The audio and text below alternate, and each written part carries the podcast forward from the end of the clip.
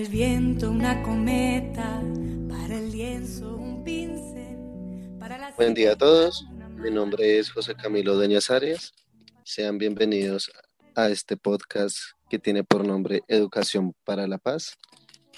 Vamos a explorar eh, la educación en nuestro país, el contexto que ha venido desarrollando en los últimos años.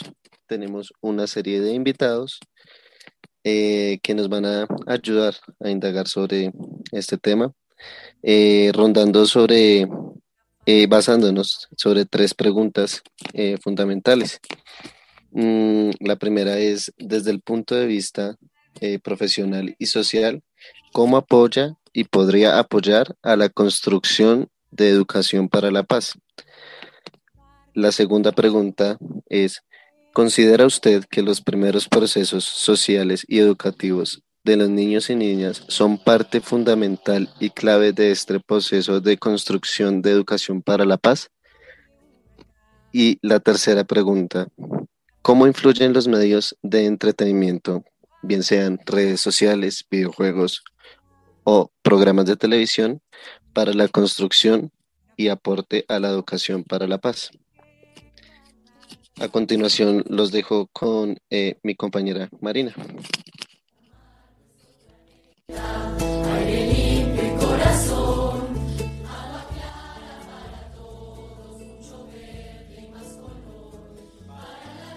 Buenas tardes a todos. Buenas tardes Camilo. Muchísimas gracias por la invitación. Bueno, Colombia ha estado sumergido desde hace más de 50 años en la guerra y pues para entrar a hablar acerca de este tema, indispensablemente e ineludiblemente tenemos que pensarlo desde la guerra. Y también es que cuesta un poco de trabajo eh, no tenerla como referente. Aunque se ha escrito todo y se ha reflexionado todo al respecto, pareciera que a los colombianos y a los ciudadanos como tal eh, bogotanos nos, se nos produce como una amnesia colectiva que, que no debería ser así ya que estos problemas, sea directa o indirectamente, nos afectan de una u otra forma en nuestras formas de vivir. Eh, bueno, también les vamos a compartir una pequeña entrevista que realizamos a dos personas sumergidas como en todo este proceso de, guerra. No vamos a, compartirlo todo por cuestiones de privacidad, pero eh, les vamos a mostrar un pequeño pedacito de cómo ¿Qué fue para ellos la guerra?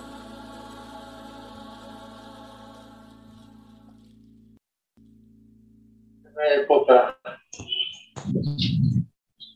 perseguían, era, el ejército perseguía a los liberales, era acabar con todos los liberales. Esa era la ley del, del presidente, o sea, del gobierno. Murió mucha gente muchos hombres, mucha, mucha violencia tan, cruel que les quemaban las casas. El mismo ejército se encargaba de eso, cuando no los encontraban, entonces iban quemando las casas, les iban quemando las casas. Y la violencia en época fue cruda. Fue fue para sufrir mucho. Los que estábamos, si sufrieron los, los viejos, los que estábamos criándonos en esa época, sufrimos prácticamente el doble. Un poco, pero muy cierto. Yo lo único que me acuerdo de la guerra fue una vez que, que habíamos habíamos como unos 20 más en una sola casa, un ranchito. Y, llegaron, llegaron y nuestros papás no, los, no podían llegar, los papás no podían llegar, los hombres, solo las mujeres, estábamos todos mujeres y los niños. Y llegaron y bueno, ustedes me desocupan la casa ya. Y me dicen, ¿dónde está mi papá? Ah, no, primero, ¿dónde está mi papá? ¿dónde está? ¿Y, que dónde está? Nosotros ya le, habíamos dicho que no, nuestros papás nos habían dicho no vayan a decir, nosotros estamos por ahí cerquita, pero no, vayamos a, no vayan a decir. Y ellos estaban cerquita mirando.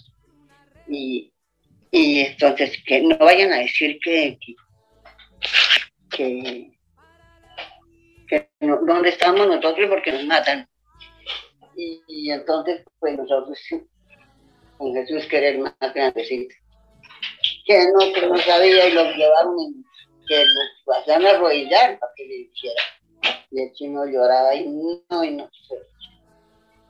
Bueno, ya fueron y cogieron a todas esas otras señoras que dónde está su marido, que dónde está a los niños, que dónde está su papá, que no sé qué. Y ya dan morteros.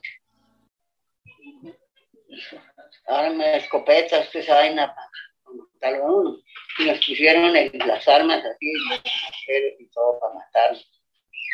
¿Qué teníamos que decir?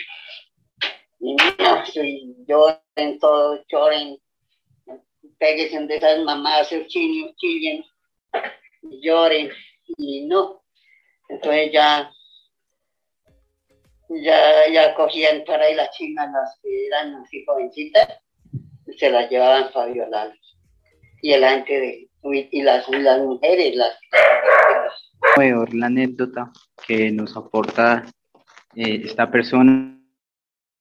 Eh, me presento, mi nombre es Nicolás Duzán, licenciado en Ciencias Sociales, profesor del el Colegio Manuela Beltrán. Y bueno, hoy respondremos algunos cuestionamientos. ¿no? En torno al primer cuestionamiento, pienso que el apoyo se da y se debe dar desde el desarrollo de las clases, en donde aparte de posibilitar las condiciones para el aprendizaje de los contenidos, también se debe inculcar la expresión de ideas, ¿no? y aparte de emociones, por medio de actividades grupales, actividades en donde se acepte y se tome la idea, de, la idea del ajeno como una propia, y así se genere un diálogo bajo los valores humanos, resumidos en el respeto por el otro y la convivencia con el otro, claro está. Y una convivencia que se centra en el convivir con el otro y en donde la resolución de problemas de una manera se genere de una manera dialógica y crítica, en torno al segundo cuestionamiento, eh, digo con toda seguridad que sí, claro que la influencia se debe dar desde las primeras instancias educativas, en donde eh, la educación infantil influye mucho. Por eso desde este momento se debe educar en, en valores, ¿no? En valores de participación, en valores que, que se ejemplifiquen en la justicia, en la democracia, en la solidaridad con el otro, en la convivencia con el otro. Y así, a medida del tiempo que se vayan promoviendo actividades grupales, actividades en donde se acepte la opinión del otro y de los otros, ¿no? Claro está. Y pues a medida del crecimiento de los niños, que se vayan dando cuenta a favor de estas bases sobre su entorno, para hacerlos así partícipes críticos de la resolución de conflictos a nivel macro y personal en un mundo en el que nada nos es ajeno, claro está. En torno al tercer cuestionamiento, los medios de entretenimiento que tanto influyen, mm, a mi punto de vista, influyen de una manera negativa, por lo que los medios de entretenimiento de cierta manera nos aportan significados a nuestra vida. Entonces, estos medios de cierta manera deforman la psicología de los consumidores sin que ellos tan solo se percaten, naturalizando aspectos y comportamientos netamente negativos y volviéndolos un agente cultural, particularmente provocador y circulador de significados en una cultura violenta.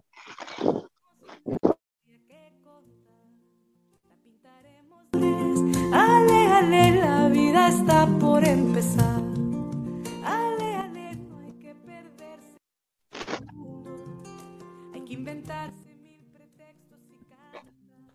Muy buenas tardes para todos y para todas.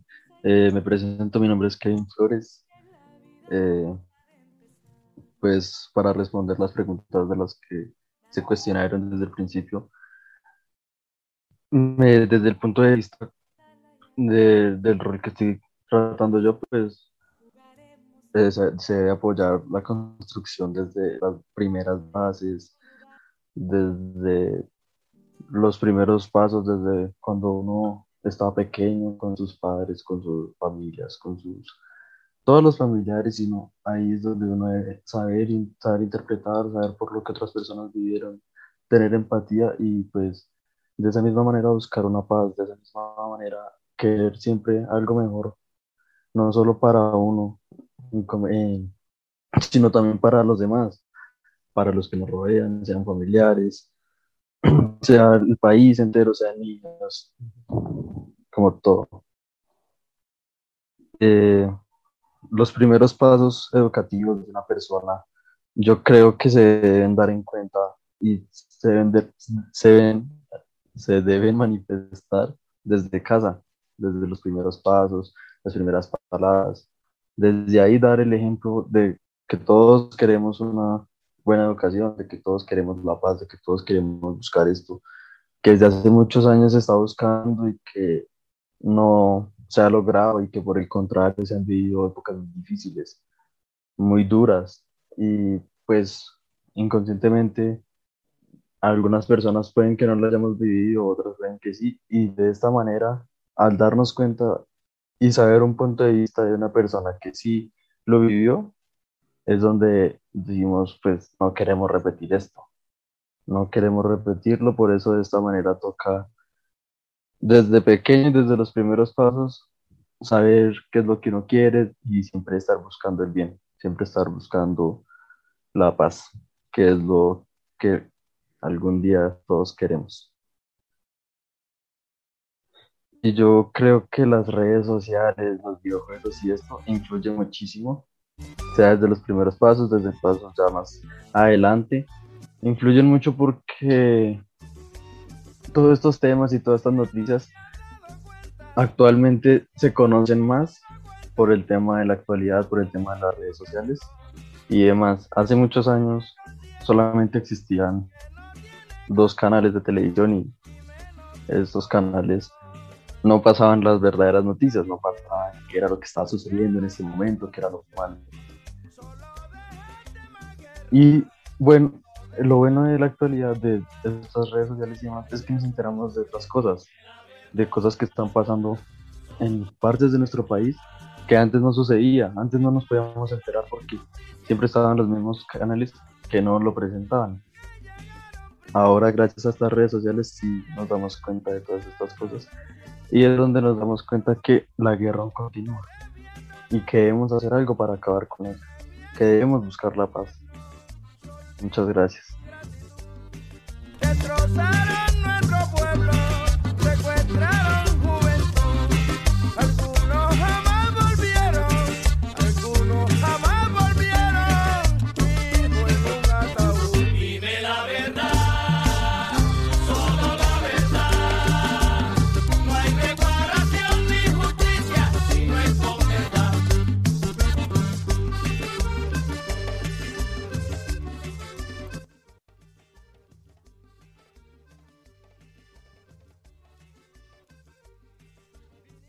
Bueno, eh, sí, buenas tardes a todos. Concuerdo absolutamente todo con lo que dicen eh, el doctor Juan y el padre de familia Kevin.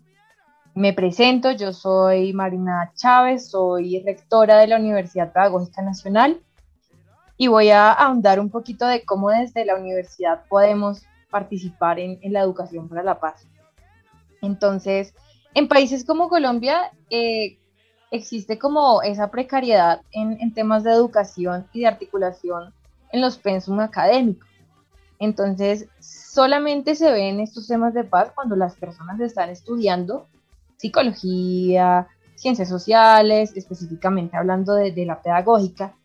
Ahí es cuando, cuando se ve como es reflejado esos, esos estudios en, paz. Y digamos que es, es un tema bastante amplio y que las instituciones universitarias tenemos la misión de preparar a los futuros profesionales de una forma integral, puesto que ellos serán quienes liderarán los grandes cambios a favor de la paz al interior de las organizaciones donde laboren y a cada espacio donde cada uno vaya. Entonces, dentro de las universidades debe haber encuentros para todo aquel que le inquietan las ciencias sociales y la paz. No, no importa si hace parte de química, de biología, de educación infantil, todos estamos inmersos en esta sociedad que es Colombia y, y tenemos el deber como profesores y como formadora de profesores de que ellos estén enterados de lo que sucede en, su país. Entonces, desde la pedagógica siempre estamos promoviendo estos espacios dentro de la universidad para todas aquellas personas que se interesen sin ningún motivo de obligatoriedad eh, como dentro de sus clases. Y también con esto buscamos recuperar la sensibilidad para, para todas las personas, para que a todas las personas nos duela eh, el, sufrimiento ajeno, no solamente a las personas que nos vemos como tal eh, afectadas por, por esto. en cuanto a qué espacio se permite dentro de la universidad, eh, los niños son fundamentales pero de pronto dentro de la universidad no vamos a, recibir a, niños o a niñas, sino a jóvenes, a adolescentes, y sin embargo, pues estos adolescentes y estos jóvenes en determinado momento de sus vidas tuvieron una infancia. Y muchos de los chicos que recibimos en, en la universidad han sufrido la guerra o sus familiares han sufrido la guerra de alguna manera. Es decir, que todos estos traumas de la niñez se ven latentes cuando el niño va creciendo, cuando ya, o, se manifiestan cuando el niño ya es adulto. Y un niño entiende, un niño que vivió en la guerra entiende y es sensible a, estos procesos sociales. Entonces buscará en su vida adulta resolverlos. Y muchos de, los jóvenes hacen parte de, estas poblaciones de desplazados, de indígenas. Eh, y pues bueno, estos niños son fundamentales para el futuro y también muchos jóvenes hoy en día quieren cambiar realidades sociales porque la consideran como un reto profesional y que existe una alta motivación para liderar estos proyectos y aportar con sus conocimientos en las diferentes eh, instituciones. Y las redes sociales han sido súper fundamentales para difundir, para generar espacios de encuentros con alrededor de, de la paz. Entonces, esto nos tiene que importar a todos para construir un mundo mejor.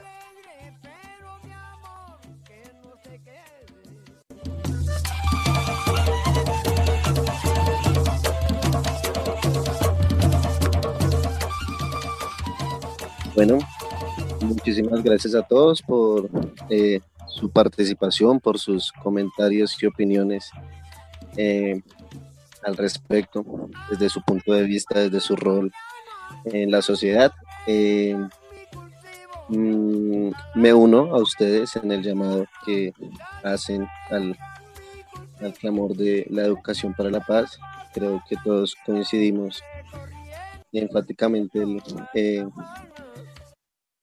la consecuencia tan eh, desastrosa que ha causado el conflicto.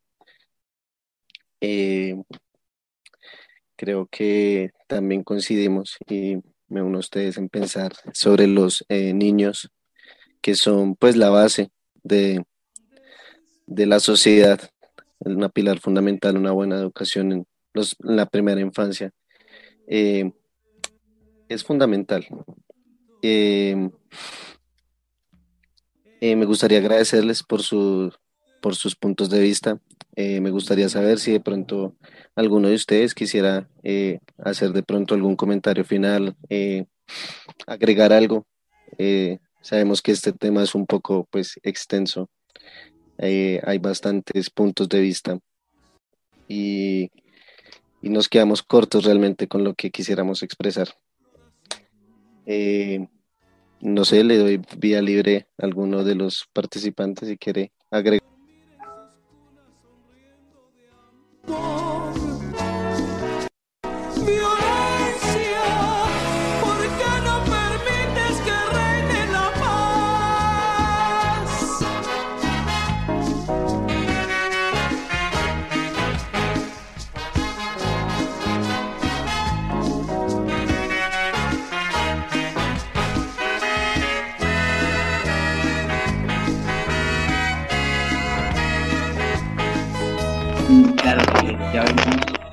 Claridad la importancia tan grande que tienen los valores, ¿no? Los valores, la inculcación de valores en estas instancias educativas en donde se debe formar con total importancia sobre los valores hacia el otro y hacia nosotros mismos, en donde los estudiantes deben estar inmersos en la convivencia con el otro, en el soportar al otro, simple, por simple causa porque es el otro y ninguna situación nos es ajena. Por lo tanto, a medida de estas relaciones dialógicas que se van generando en estos espacios de participación colectiva, podremos hacer de una sociedad en la cual se enfatice la justicia, el respeto y digamos que esta ética por el otro en donde se prima el respeto hacia todos.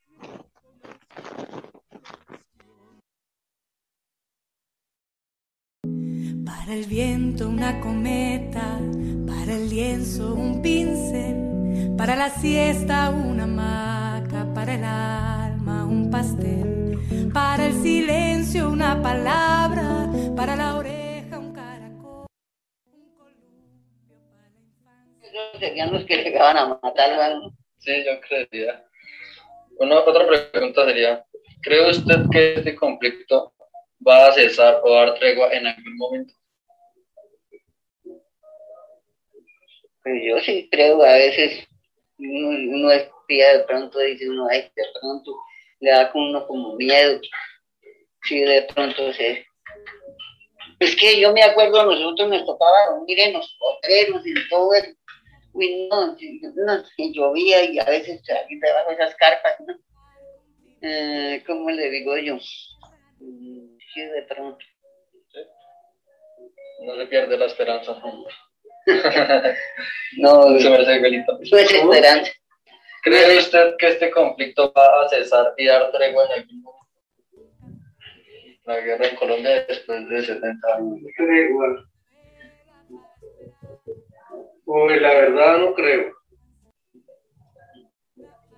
El, Yo sí el creo. gobierno es, el, el gobierno está eh, de tregua no porque el gobierno no le ha cumplido a la gente que ha querido la paz. Entonces es difícil. Difícil que haya tregua en ese, en ese sentido porque o que haya paz porque el gobierno lo que quiere es la guerra. Él no quiere paz nunca. Y más que todo ahora que está manejándolo manejado por ciertas personas que, que, que no, le- no quieren la paz, quieren la guerra. Pues los que no saben qué es eso. Porque Bueno, y para terminar la última pregunta, o bueno, no es una pregunta.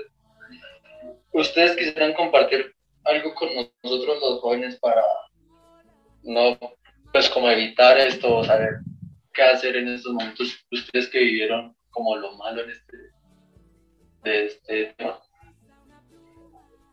Pero lo que pasa y sucede es que nosotros vivimos una época, mis hijos vivieron otra época y ustedes ya están viviendo otra, otra época, son épocas. Y, pues yo sí no desearía que, que a ninguno de mi familia le pasara eso. y de todas Nunca en la maneras, vida que, que, que nunca, nunca vaya a presentarse ese problema vez esa guerra. Porque yo veo mis, mis jóvenes, mis, mis nietos, mis hijos, todo, yo pienso en ellos, todo lo que nosotros pasamos fue muy triste, muy triste. Porque eh, eso no, mejor dicho, no lo cree nadie, pero nosotros sí, Se lo vivieron con carne. sí. Nadie lo cree, pero. Pero yo digo, con las cosas que yo veo, que están pasando ahora, dis- desconfío que pronto haya otra guerra. No, pienso que de pronto, ¿qué tal que haya otra guerra? Pues siento miedo, siento cosas que para que mis hijos no, o mis nietos no caigan en eso.